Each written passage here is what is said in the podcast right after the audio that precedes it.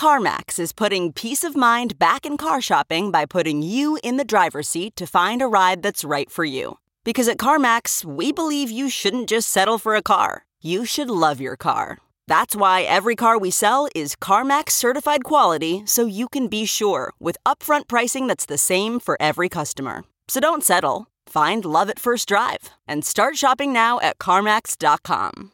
CarMax, the way car buying should be. Okay, picture this. It's Friday afternoon when a thought hits you. I can spend another weekend doing the same old whatever, or I can hop into my all new Hyundai Santa Fe and hit the road. With available H track, all wheel drive, and three row seating, my whole family can head deep into the wild. Conquer the weekend in the all new Hyundai Santa Fe. Visit HyundaiUSA.com or call 562 for more details. Hyundai, there's joy in every journey. Okay, picture this. It's Friday afternoon when a thought hits you. I can spend another weekend doing the same old whatever, or I can hop into my all-new Hyundai Santa Fe and hit the road. With available H-Track all-wheel drive and three-row seating, my whole family can head deep into the wild. Conquer the weekend in the all-new Hyundai Santa Fe. Visit HyundaiUSA.com or call 562 for more details. Hyundai, there's joy in every journey. Welcome to the Science of Success, the number one evidence-based growth podcast on the internet, bringing the world's top experts right to you. Introducing your hosts, Matt Bodnar and Austin Fable. Welcome to the Science of Success, the number one evidence based growth podcast on the internet, with more than 5 million downloads and listeners in over 100 countries. In this episode, we discuss how to identify and defeat the stories that hold you back, how to use your complaints as a compass to improve your life, powerful methods for creating permanent habit change, and we unmask the number one reason why you resist making big changes in your life with our guest, Jen Sincero. Are you a fan of the show and have you been enjoying the content that we put together for you? If you have, I would love it if you signed up for our email list. We have some amazing content on there along with a really great free course that we put a ton of time into called How to Create Time for What Matters Most in Your Life. If that sounds exciting and interesting, and you want a bunch of other free goodies and giveaways along with that, just go to successpodcast.com. You can sign up right on the homepage. That's successpodcast.com. Or if you're on your phone right now, all you have to do is text the word smarter. That's S M A R T E R to the number 44222. In our previous episode, we talked about the major factors that drive business value, how to build recurring revenue, and the inside baseball of how to make the right choices when selling a business with our previous guest, John Warrillow. And now for our interview with Jen. Please note, this episode contains profanity. Jen Sincero is a best selling author, success coach, and motivational speaker who spent more than a decade traveling the world helping people transform their lives and their bank accounts via her public appearances, private sessions, coaching seminars, and books, including the New York Times bestseller, You Are a Badass How to Stop Doubting Your Greatness and Start Living an Awesome Life. Jen has since come out with more books in her You Are a Badass series, including her most recent book, badass habits, cultivate the awareness, boundaries, and daily upgrades you need to make them stick. Jen, welcome to the Science of Success. Thanks for having me. Well, we're super excited to have you on the show today. Your work is tremendously impactful, and I can't wait to dig into some of the key lessons and themes and ideas. Me neither. Let's do it. well, to start out, I'd love to get to some of the fundamental pillars of, to me, which is really one of the most important ideas around whether it's habit formation, creating positive change in your life, changing your beliefs, etc. And this is the excuses and stories that we often get caught in and tripped up by.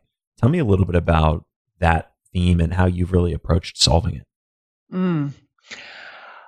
It's such an important place to start this conversation because that is what is creating our quote unquote realities, the stories that we tell ourselves. And we get into trouble when we just sort of blindly assume that it's the truth.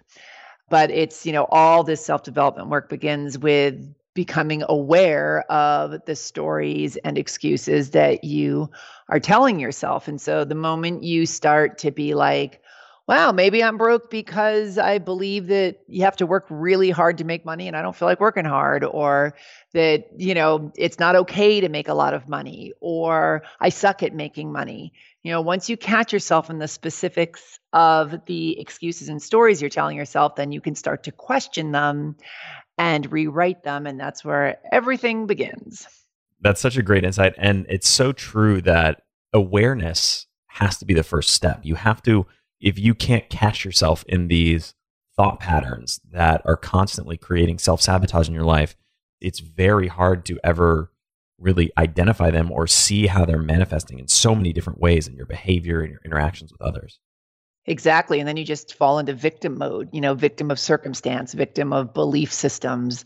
And it's all empowering when you take the time to stop and become aware of what's going on. So, where do a lot of these stories about our past and about ourselves and about our identities, where do they come from? Your parents.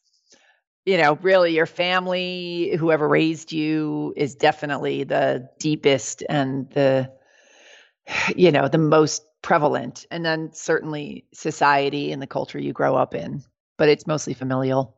Yeah, that's it's so true and I love the way you said that. I mean, it's funny the more personal development work that I personally do, I can totally see almost now I can hear when I hear a thought, I go, "Oh, that's my mom." Or uh-huh. you know, "Hey, that's my dad talking." But it's yep. so funny. Yeah. And you think that these are your own thoughts, but really it's amazing how many stories from outside of ourselves that, and this is a key point, aren't true, we're often telling ourselves. Right. And, you know, back in the day when we're little, we have to believe they're true because our parents are our method of survival, right? So if they don't know what's going on, we're screwed. So it's really important that we believe that they what they're telling us about the way the world is because they're our foundation. So it's deep stuff. And you get into this theme in badass habits. This idea that in many ways, identity is one of the fundamental pillars of habit change. And it's one that often gets overlooked. I think so too. I was so excited to put that in the book because I think with habits, we tend to focus on the actions we take, which are important. But if you don't pay attention to the fact that you identify as somebody who sucks at making money, or if you identify as coming from a family that has always had weight issues or if you identify as someone who's just intrinsically lazy or unorganized or whatever it is that you're lugging around, when you take the actions to change that habit, you're setting yourself up for failure if you don't catch yourself in that story, question it, and then work on shifting your belief system around it. So, what are some of the pillars of starting to first identify and capture these beliefs and then second start to break them down mm. so i think one of the best places to start with creating an awareness is to start paying attention to what you complain about the most you know our complaints are amazing compasses for our negative beliefs you know just what are you always bitching and moaning about and what are the specifics in those complaints that you've decided are the truth and are the reason that you can't find happiness or success. So I think complaints, I think listening to what your friends talk about is really revealing because we tend to hang out with people who have the same belief systems as we do. And I also think journaling is a great way to catch yourself in what your beliefs are. Just stream of consciousness on a very specific topic. Write down exactly how you feel about it and what you think about it. And then you can see it staring back on the page, you know, what you've got going on in your belief system. So that's the first step is becoming aware. And then once you catch yourself in your beliefs, you start to question them. So for me, you know, my whole foray into self-helpism just started with finances. Like I was a train wreck financially up until my 40s. And when I started doing this work and reading all the self-help books and getting coached, it always started with what I just said, you know, becoming aware. And, you know, I became aware through, I wrote a letter to money. It was one of the exercises I did that was so sobering.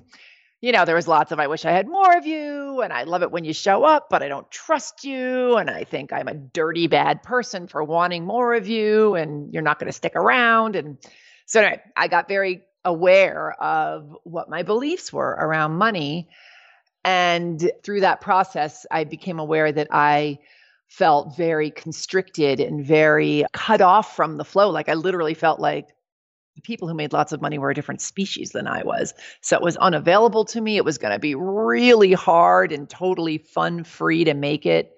And just that I was going to lose all my friends and be a sellout. So I had all these beliefs. And through a process that I actually break down in Badass Habits, I rewrote that story and basically created a new mantra for myself that was money flows to me easily and freely. And so for me, the words freedom and ease and flow. Oh my God, it was everything. It felt so good. Now, I didn't believe it right away. It's, you know, you don't have to believe that money flows to you easily and freely when you're, you know, a 40 year old financial loser living in a garage. But more importantly, it brought up emotions and it really spoke to my old stories and my old excuses. The new words countered them and sort of like intercepted them with energy and emotions of excitement. And that's what you're looking for. There's so many different ways I want to dig into this because money is such an interesting topic, especially. But before we talk a little bit more about that, tell me about this mantra. I love that mantra. And I understand the concept of creating a mantra intellectually. How do we get that to stick emotionally at a subconscious level? Mm by first making the decision to accept it. So again, as I said, like I didn't believe it totally, but I wanted to believe it. I wanted that to be my truth. So it's really about the desire and the decision to accept it. So that's where you start. And then you repeat the hell out of it out loud in the car all day long. Every time you want to say, I can't afford it, or you know, whatever any of your negative beliefs are, you insert that. And what that does is this is the thing that's really happening on a subconscious level that I think is so fascinating. We basically build the foundations of our quote unquote reality by what we choose to focus on. So, if my mantra is I can't afford it, I am constantly looking for proof and opportunities to prove myself right and to make my reality solid, right? We need solid reality in this world because we're on a ball in infinite space. So we're always looking to be right and we're always looking for some kind of truth to hang our hats on. So unfortunately, what happens is when the focus is on something we don't want, we subconsciously prove it anyway. So I was like, you know, I'm a 40 year old 40 years old. I've got 40 years of proof that I suck at making money. I'm living in a garage. I'm driving a car that doesn't work. You know, I had all this proof that I sucked at making money and I can't afford it. When I shifted my focus to money flows to me easily and freely because I'm still on a ball in infinite space and I still need to prove that reality true, I started looking for proof and opportunities that were always there but that I literally could not see because I was so busy proving I can't afford it to be the truth. So that's how it starts to seep in. And, you know, even if it was just finding a dollar on the road or getting a freelance job out of the clear blue sky, like that started to build the new foundation of money flows to me easily and freely. And I would accept opportunities and, you know, invest in myself in ways I never would have before because I was looking to a different truth. And it opened me up to all the things that I would immediately have slammed the door on before. Tell me a little bit more about our need to prove ourselves right. Uh, it's so fast. I mean, really, if you just even listen to how we speak, just like I told Shirley that if, you know, if she goes out with that guy one more time, he's going to dump her. And look what happened. Like, we love to tell stories about how we're right you know, and we do it on a conscious level, but also so much on a subconscious level. And this need to be right really is about security. I think it's a very primal need because, sort of like what I was talking about with the parents, like what your parents tell you, you have to believe is right. Because if that's not true and right, oh my God, that's there's no solid ground to stand on. So we find our you know, our righteousness comes from needing this solid ground because life is so uncertain and because what the hell is this cartoon that we're zipping around the universe participating in. So I think it really is this primal need for security. And that's, you know, we talk about the comfort zone a lot in the self help world. And that's what that's all about too. Is I prefer to call it the familiarity zone because I don't think our comfort zones are usually very comfortable per se, but we need the familiar, we need the known, we need to be right because it's like a security blanket. Such a great insight. Uh, and I love the image of this whole idea reality is this absurd cartoon that we're all zipping around in, which right fundamentally Especially true. now. But yeah, that's a great perspective. And the idea that we need certainty, security, familiarity, and we'll cling to it again and again, even when it really is causing us harm and pulling us away from what we really want in life. Right.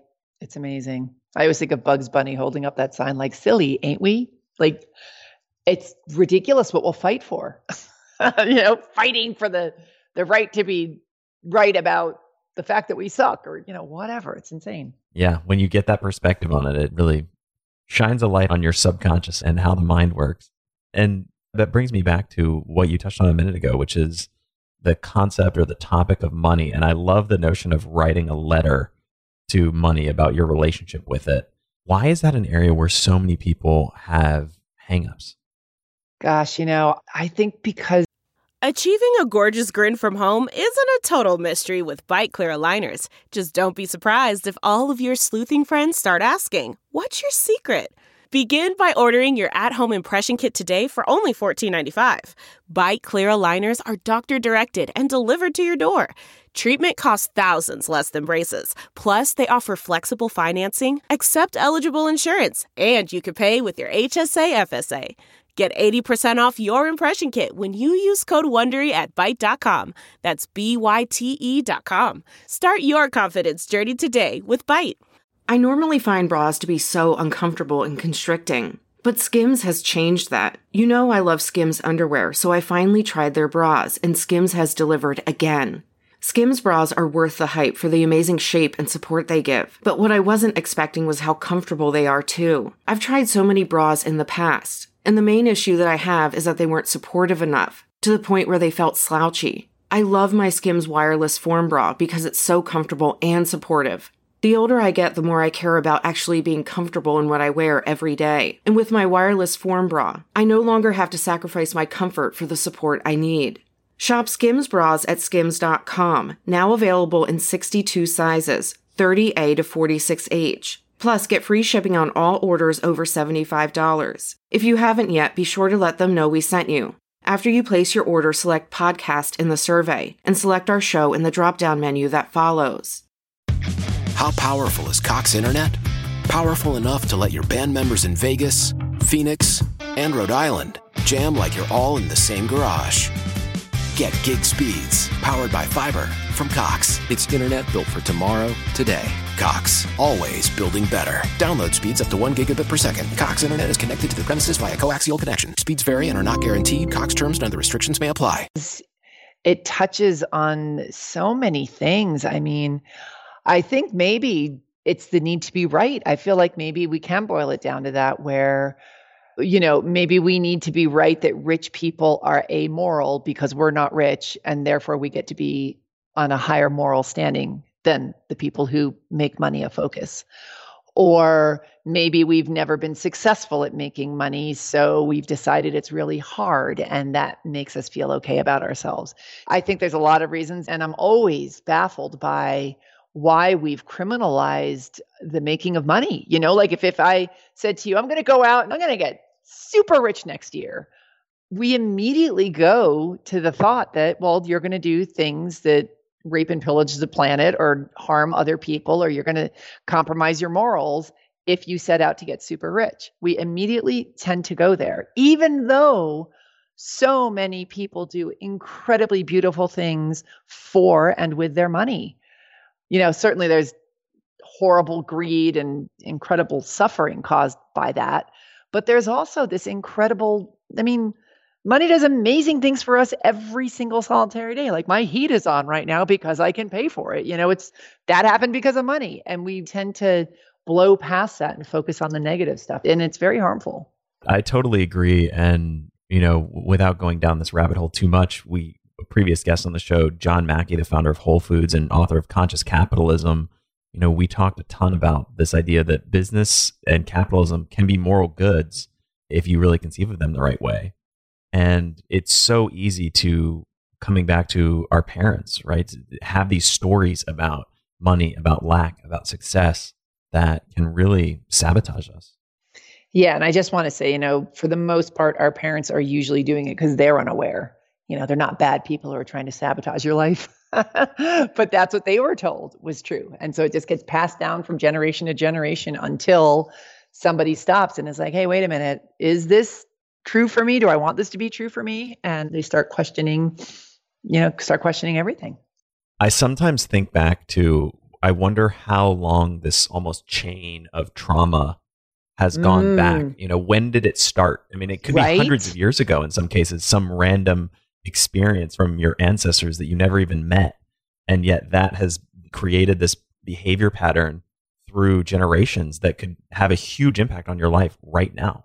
Yeah, it's incredible. It really is. And it's so powerful. And I remember back in the day when I was starting this work, I was like, come on, like, can't be that simple. Like I change, I look at my thoughts and I rewrite them and I refocus. Like whoop de doo. Like I've really been living in a garage since I, you know, for the past five years, and it was that easy. So I think we try to make it a lot harder than it needs to be. And I'm not saying it's not challenging, and I'm not saying there is hard work involved, but it's the reason that we're always screaming and yelling about your thoughts, beliefs, and words is because it really matters. And that identity that is formed around that dictates all the actions you take.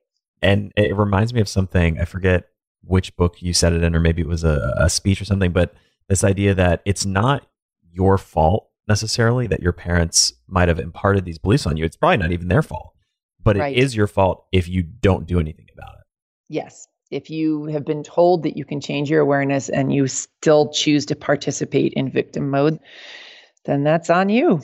So tell me more about how this really fits into the puzzle of habit change. Because if you decide you are going to start running every morning, let's say that's your new habit, but you still are clinging to the idea that you're lazy and that you're unathletic and that you've tried to start running a million times before and you've never stuck with it.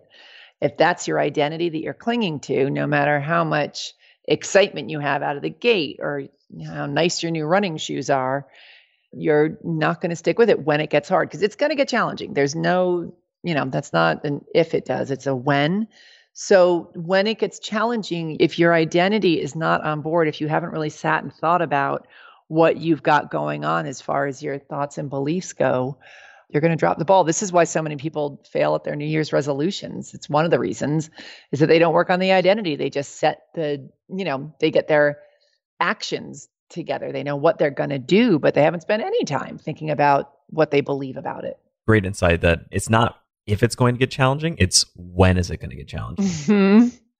Yeah, you would have done it already if it wasn't going to get challenging. yeah, that's a great point. And you had a great personal mm-hmm. story that that fits into this idea with smoking. I'd love to hear that. So, you know, I love I still love smoking. I'm going to start again when I'm 85. That's my plan. You know, and I tried to quit a zillion times and I kept not doing it. And the time that it really stuck, I haven't had a cigarette in about 30 years, was when I shifted my identity around it. And instead of being an ex smoker who's trying to quit, I became somebody who's healthy, who takes great care of her body. So that didn't even factor in smoking to it at all. And what, you know, so you get into the specifics of that. So, what is somebody who has that identity? What does she do for fun? What does she do for exercise? Who does she hang out with? What does she do when she passes somebody on the street who's smoking a cigarette? Like, get some specifics down of the identity of somebody who operates like that and start adopting the specifics. It's all about specifics. So the difference there is once I really sort of got my identity wrapped around that, you know, next time I was out at a bar with a bunch of friends having a cocktail, which was usually when I would drop the ball on my quitting smoking quest, I wouldn't, because I was somebody who took care of her body, who was really healthy, I didn't even enter into the negotiation about whether or not I was going to just have a drag. You know, what's one cigarette? It's not going to kill me. Come on, what's the big deal? because that wasn't part of my identity. If I was still the ex smoker who was trying to quit, I would have entered into those negotiations. And once you start negotiating, that is the crack in the facade and you're screwed. So, by having this identity where it doesn't even factor in smoking, it's as absurd as me negotiating whether or not I'm going to have a bottle of vodka for breakfast because that's not who I am. It has nothing to do with who I am. So, it really saves you from getting into that deadly negotiation process. Yeah, the idea of negotiating with your old identity or whatever you're struggling with. Uh, I've mm-hmm. certainly had that experience, and it's. I'm sure we all have this idea that you have this mental dialogue. Well, I'll just have I'll have one little bite. You know, I'll have one hmm. piece. I'll just do it this one time, and tomorrow yeah. I'm going to be better. It's a trap. Yep, absolutely. So I agree with this notion that yes, if you can change your identity, you'll almost create habit change much more effortlessly. But the hard part then is how exactly do you really think about creating that identity change? And what does the work of that really look like? It's about getting into specifics of thoughts, beliefs, and words and actions of how that person behaves. And sometimes it's helpful to have a role model to be like, well, what would so and so do right now? you know, somebody who's already got the identity that you're hoping to adopt and getting into the specifics of what that person does around this habit. So, again, it really is about taking, I don't know, three or four minutes to get clear on the specifics of that identity. You know, we'll use a smoking example again. What do I do when I pass somebody walking down the street smoking a cigarette? Do I even comment on it? if I'm somebody healthy who takes care of her body? Do I cross the street because smoking's disgusting? You know, how do I talk about cigarettes? How do I talk about what I love to do after eating a big meal or having a cocktail? Like, really get in the specifics of what you can do instead of what you used to do when you had your old identity or just what you're doing now because you're this new person it a lot of this self transformation work comes down to getting very specific about beliefs and words and it's not hard. You just got to take the time to do it and to make sure that there's emotional charge around whatever the new stuff is.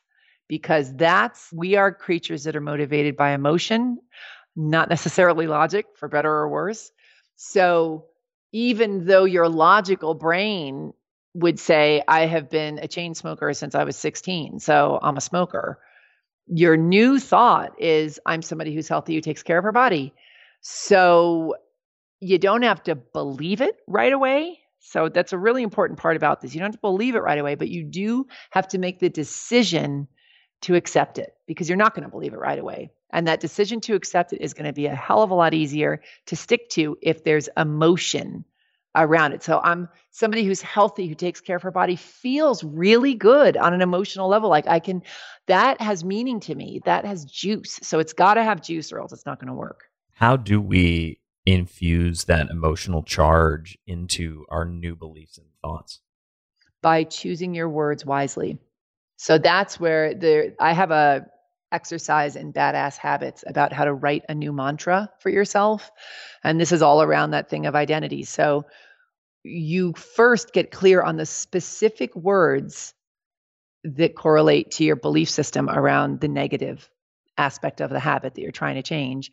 And then you go through this process where you start to rewrite it and you play with different words and you keep the ones that have real juice. So flow and ease and freedom. For me, when it came to money, that was everything. Like those were my words.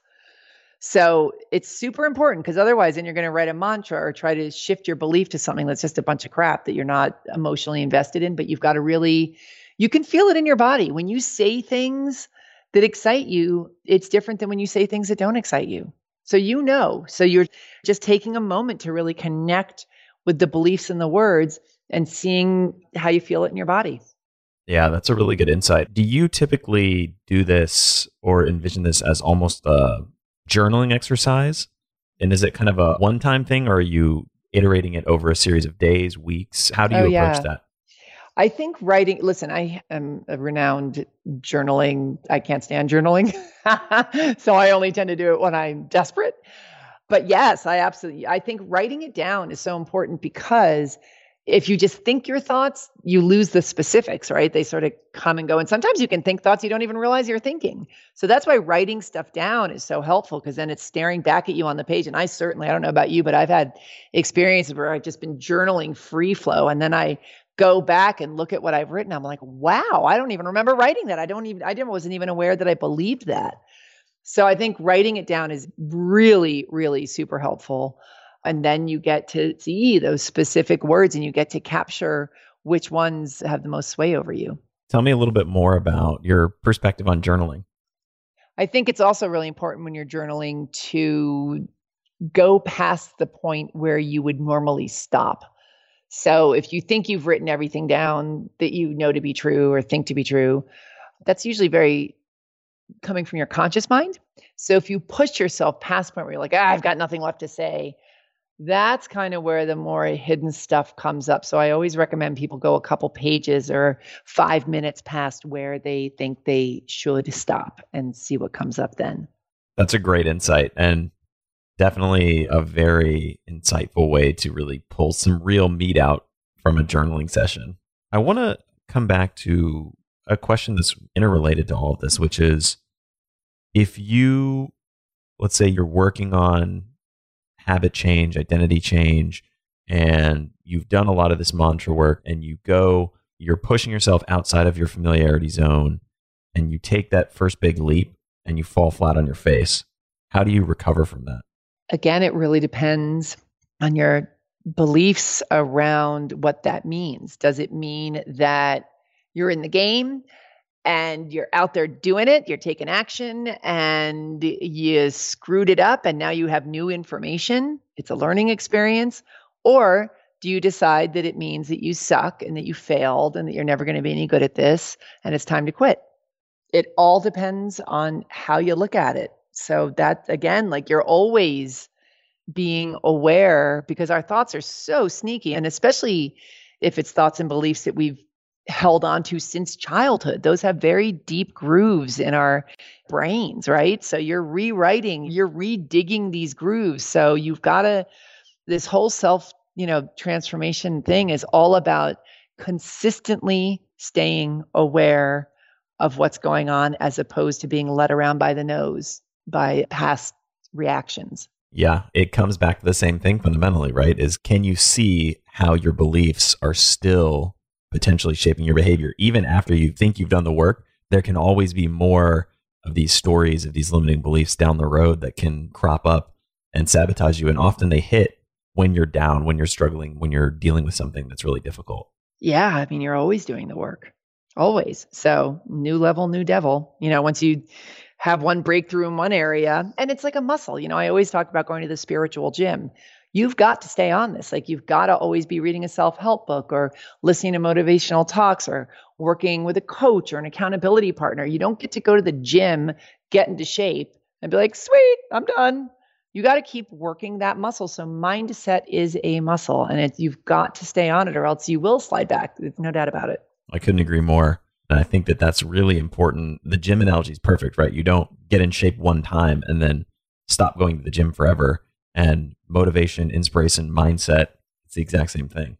I want to come to another topic that to me was a really interesting idea and something that I know I've personally struggled with, which is boundaries. And I thought it was interesting to have a section that focuses on boundaries in a book about habits. So tell me why you mm-hmm. decided to include that. At first, mostly just because I was really excited to write about boundaries. And then, you know, I knew I was going to be writing this book about habits. And I was like, oh my God, this is the perfect place to put this because when you're shifting your identity, when you're shifting your actions, if you don't have good boundaries, you are going to make it so much harder for yourself because when you're shifting your identity, it shifts everything around you and especially your relationships because everybody who's in your world right now knows you as a certain person. So when you shift your identity and you say, hey, you know what? I'm not going to smoke anymore. All your buddies who are your smoking buddies, that's going to affect them. You know, if you start working out more and you know hanging out with a bunch of lazy slobs who like to sit around and watch TV all day, that's going to affect your relationships with them. So we don't really think about it, but when we change a behavior, it absolutely has a ripple effect through everybody in our lives and especially the people closest to us. So I've got to say, the one question I get the most, hands down, every single time I do any kind of talk is what do you do when the people closest to you don't support the changes you want to make in your life? And the reason it comes up so often is because of this. When you shift your identity, it threatens the relationship that you have with the people closest to you as your old self because you're killing off your old self basically and that tends to upset the people who love you so what do you do when the people closest to you okay so my first piece of advice is always you can't change anybody unfortunately. I have tried.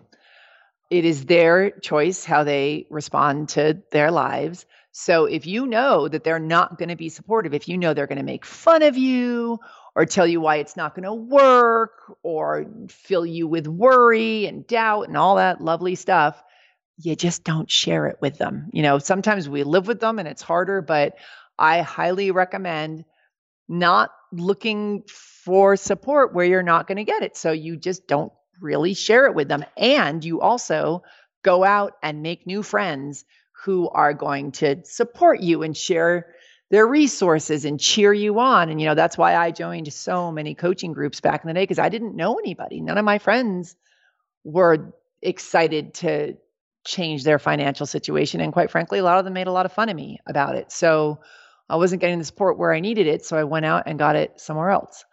And, you know, and sometimes it gets so bad that you lose those relationships. But, you know, and I think that this is one of the number one reasons why people refuse to change their lives is the fear of losing the people closest to them. And certainly that is enormous. But what are you going to do? Play small and not be who you're here on earth to be because it's going to upset your sister? I mean, that's a great recipe for a lot of resentment and passive aggressiveness. And, you know, so getting back to boundaries, when you decide to change a habitual behavior of yours, you have to set up boundaries and, you know, tell your friends who tell your drinking buddies that, you know what, I'm going to AA now. I'm not drinking anymore. So I love you and I'm not going to meet you at the bar anymore. And I'm not going to be around alcohol anymore. So this is a boundary I'm setting up. So please respect that. And they can either do it or not. And that's their choice. But, you know, setting clear boundaries is so, so important because otherwise you really, it's really hard to quit drinking when you're sitting in a bar, you know?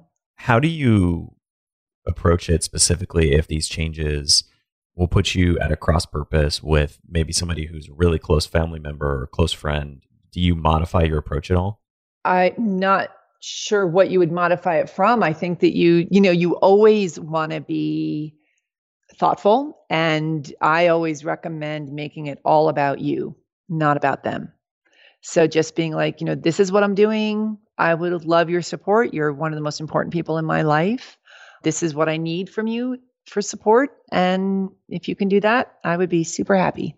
And that's, you know, you can't, you can tell them what you need, and whether or not they do it is none of your business, really. So tell me more about the concrete activities. And you obviously just touched on this a little bit, but how do we actually go about setting these boundaries? What does that really look like? Well, first, you identify the specifics of what kind of time and physical space and emotional space you need in order to carry out this new habit. So, let's say, you know, you've decided you're going to learn Italian, that's your new habit. Maybe now you have to take that time from something else you were doing. So, you tell some friends that you're not going to be able to chat on the phone with them for as long as you used to, or you ask your partner to pick up some slack in the middle of the day when you have class and maybe you'll pick it up at the end of the day when they need something you know you you just you first you get clear on what you need and then you tell the people around you what you're doing and lay down the boundary you know there's all sorts of boundaries there's boundaries where you you know, bust yourself on the fact that you're trying to control somebody's life. A lot of times we do this with our kids, or we're letting somebody control our lives. There's boundaries where, you know, this is a real common one for the ladies where we say yes to everything when we really don't want to. But there's also boundaries where we say no to everything when we prefer to say yes or it would be better for us to say yes. So I think it's about, once again, stopping and taking stock and becoming aware of how you're operating. And once you've established this new identity of yours, being like, okay, well, where do I need to set up a boundary so I can get up and run five miles every morning or or so I can successfully quit smoking? You know, what kind of boundaries do you need to set up? And it's all about taking the time and getting into the specifics. And again, that can take five minutes. It doesn't need to be a whole college career. I think that's a really important recurrent theme that you've brought up several times, which is this, this idea that it doesn't need to be rocket science. It doesn't need to be overthought, but it's really about setting aside a little bit of focus to map out very specifically what it is you need to be able to create that habit change or that identity change. Yeah, I'm really hit on that point a lot because I yeah, after coaching so many people for so long, I see overwhelm as one of the biggest killers of all forward movement. And overwhelm, nine times out of 10, is caused by vagueness. I've got so many emails to answer. Oh my God, I can't even answer one. And then you're like, well, actually, how many do you have to answer? And exactly how long is that going to take? Like, usually it's maybe five, ten minutes. So it's like, we make ourselves insane and create such drama over stuff that doesn't even exist really most of the time. I mean, sometimes, yes, sometimes we have bitten off more than we can chew, but the majority of overwhelm is drama.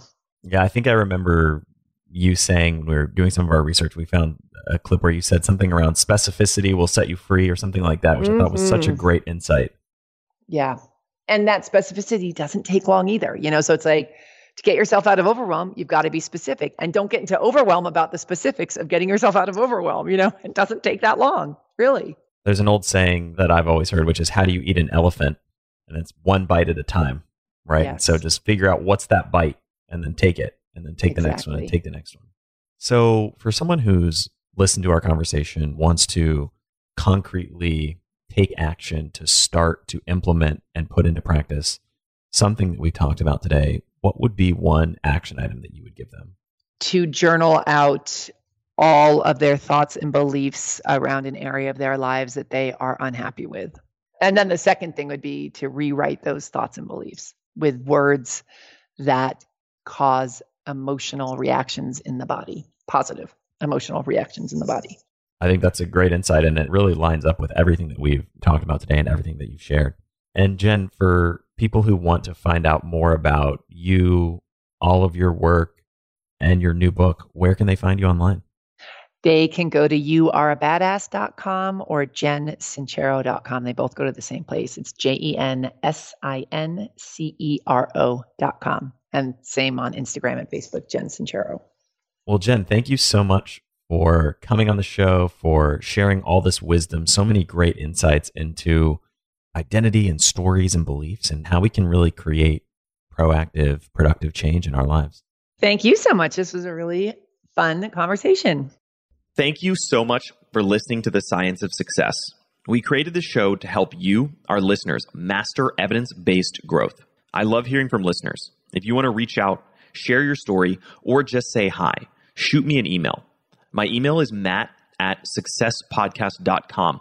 That's M A T T at successpodcast.com. I'd love to hear from you, and I read and respond to every single listener email. I'm going to give you three reasons why you should sign up for our email list today by going to successpodcast.com, signing up right on the homepage. There's some incredible stuff that's only available to those on the email list, so be sure to sign up, including an exclusive curated weekly email from us called Mindset Monday, which is short, simple, filled with articles, stories, things that we found interesting and fascinating in the world of evidence based growth in the last week.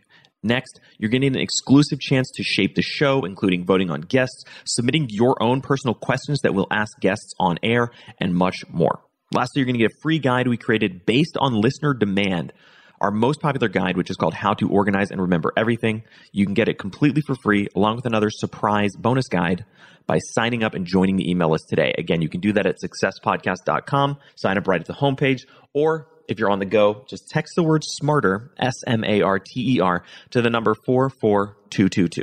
Remember, the greatest compliment you can give us is a referral to a friend, either live or online. If you enjoyed this episode, please leave us an awesome review and subscribe on iTunes because that helps boost the algorithm, that helps us move up the iTunes rankings, and helps more people discover the science of success.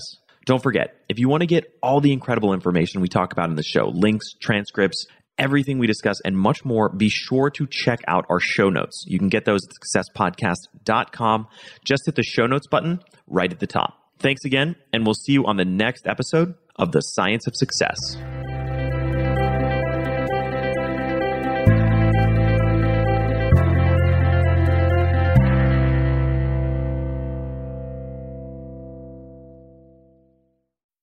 Save on Cox Internet when you add Cox Mobile and get fiber powered internet at home and unbeatable 5G reliability on the go.